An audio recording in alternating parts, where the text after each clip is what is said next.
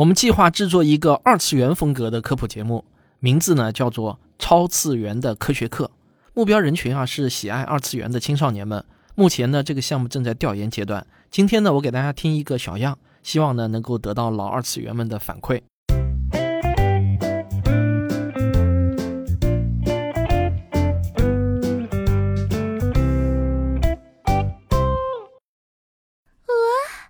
这个大叔有点帅吗？啊，不行不行，不能想这么多。今晚取走这家伙的性命是本死神弗洛亚大人的职责所在。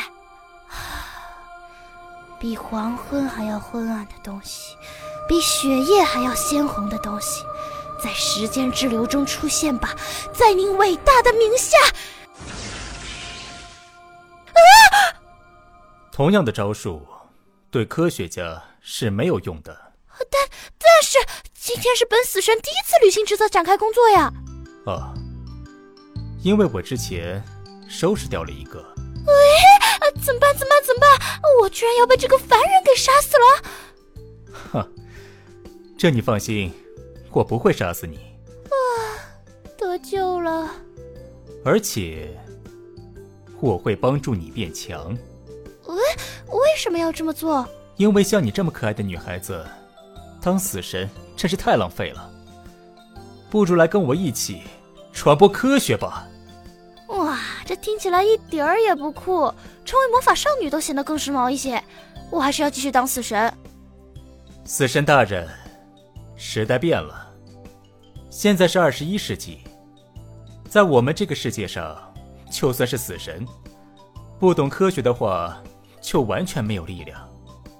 不信你试试，你能杀死我吗？啊，打不过，打不过！我再问一个问题，你知道死神是如何工作的吗？那还不简单，我砍！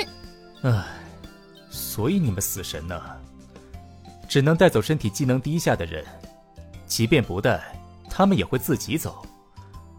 其实有没有你们，是没什么区别的。嗯。仔细一想，这么说也没错。嗯，那我要怎样才能变强呢？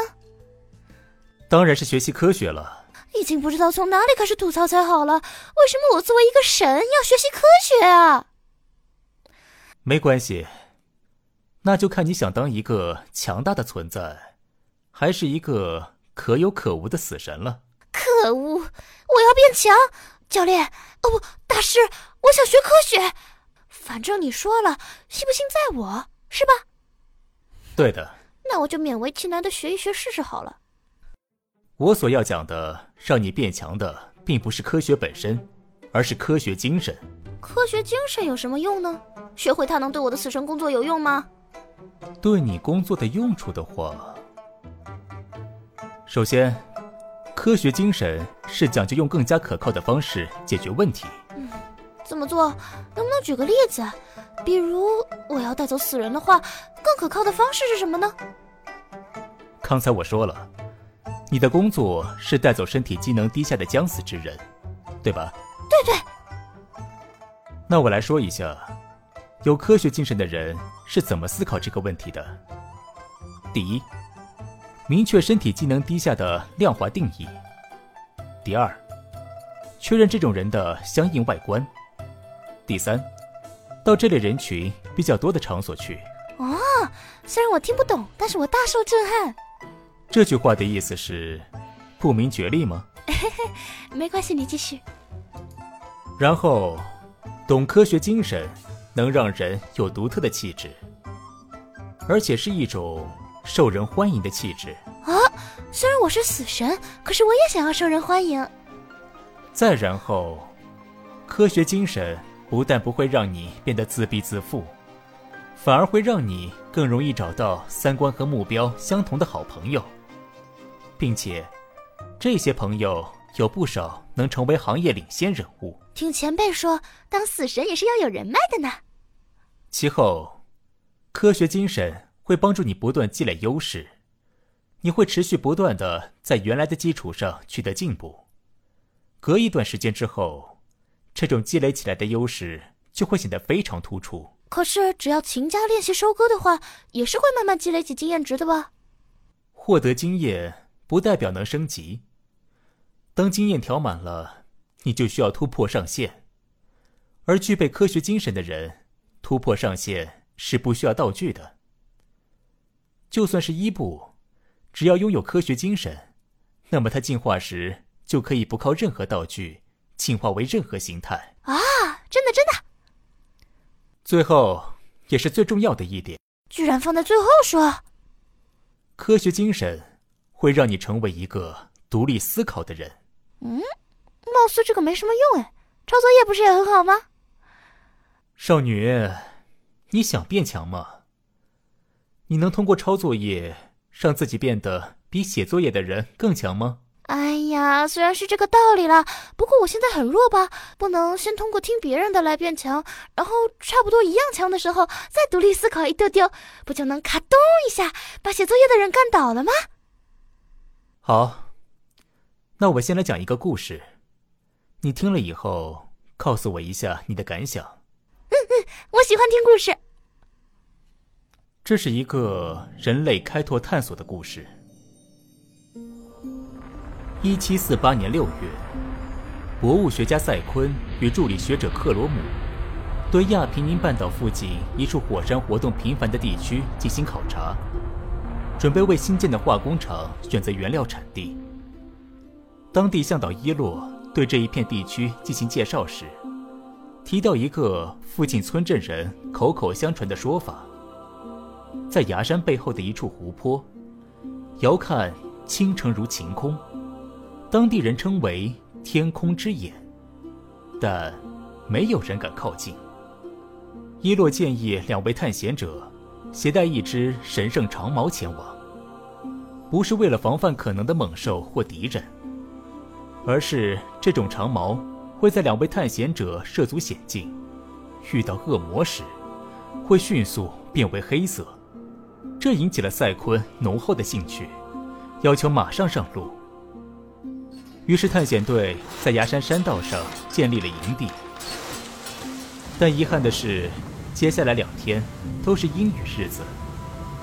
克罗姆抱怨说：“都要发霉了。”终于，在第三天，天气转晴，一行人前往天空之眼。果不其然，赛昆刚接近湖岸，手中的长矛便立刻开始发黑。正当赛昆连忙退却之时，克罗姆却一脚踩空，整个人摔下石滩，像铅块般往湖水中坠落。而此时，伊洛却举起自己的长矛，向克罗姆刺了过去。继续啊！故事完。哎，哪有讲一半不讲的？这不是没有完吗？我就讲到这里。现在需要你发表一下感想。感想啊，没什么感想的，就是感觉学到了新的科学知识和历史，感觉还不错，想知道接下来的事。不好意思，刚才的故事是编的，根本就没有发生过这么个事儿。哎，坏人！事实上，历史上压根就没有这两个人。所有的人名与地名。都是我根据二零一九年日漫番剧《石纪元》编的啊！居然编的时候还用抄的，伤害性不大，侮辱性极强。可是你本来可以识破这个编的故事，怎么可能啊？我又没有亲身经历过，我可是相信你才会把这个故事当真的，居然辜负我！哼！是你刚才说不用独立思考，大部分时候只用抄作业。你不担心抄到假作业吗？让你掉经验的那一种。那别人也不会把假作业拿给我抄吧？那，如果别人也不知道那是一份假作业的话呢？再比如，别人任何时候宣称是真的，那就是真的了吗？我记得许多视频都会有根据真实事件改编的声明，即使没有。弹幕里也会帮他声明。你说这个谁懂啊？许多故事编的就像真的。比如说，元和二年，一位流浪赌徒什么的，像我刚才那样，但却是一份假作业。我也经常在报纸、杂志，或者某本非小说的书籍上，看到这样宣称是事实和知识的作业。然后经过一番调查，我才发现，这个事实根本不存在。啊，这样的话，我到底该信谁啊？如果学会独立思考的话，你就会判断这个了。现在，你还想继续抄作业吗？还是学会独立思考，变强？嗯嗯，我要学。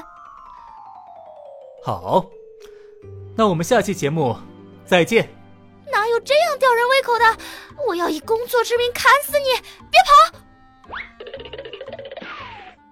下一期我们会讲讲那把打开事实真相的钥匙。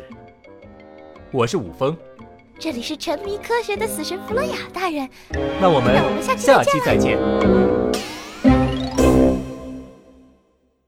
好了，节目听完了，不知道你是什么感觉，请留言告诉我们好吗？不管是喜欢还是不喜欢呢，都是宝贵的反馈。一个自媒体啊，最怕的就是节目播出去之后啊，没有任何的反馈。另外呢，除了音频版，我们也希望能够把这个项目做成真正的二次元风格的视频版本。不过呢，做动画的成本当然是很高的，而且我们也缺乏这方面的经验。不知道啊，有没有做动画的团队愿意跟我们一起合作，共担成本开发这个项目呢？不论是做成 VTB 风格的节目，还是真正的番剧。都是一种可能性。如果您感兴趣的话呢，可以跟我们的滨海木星联系，他的微信和 QQ 号啊都是四五零八八幺二二七。再说一遍，四五零八八幺二二七。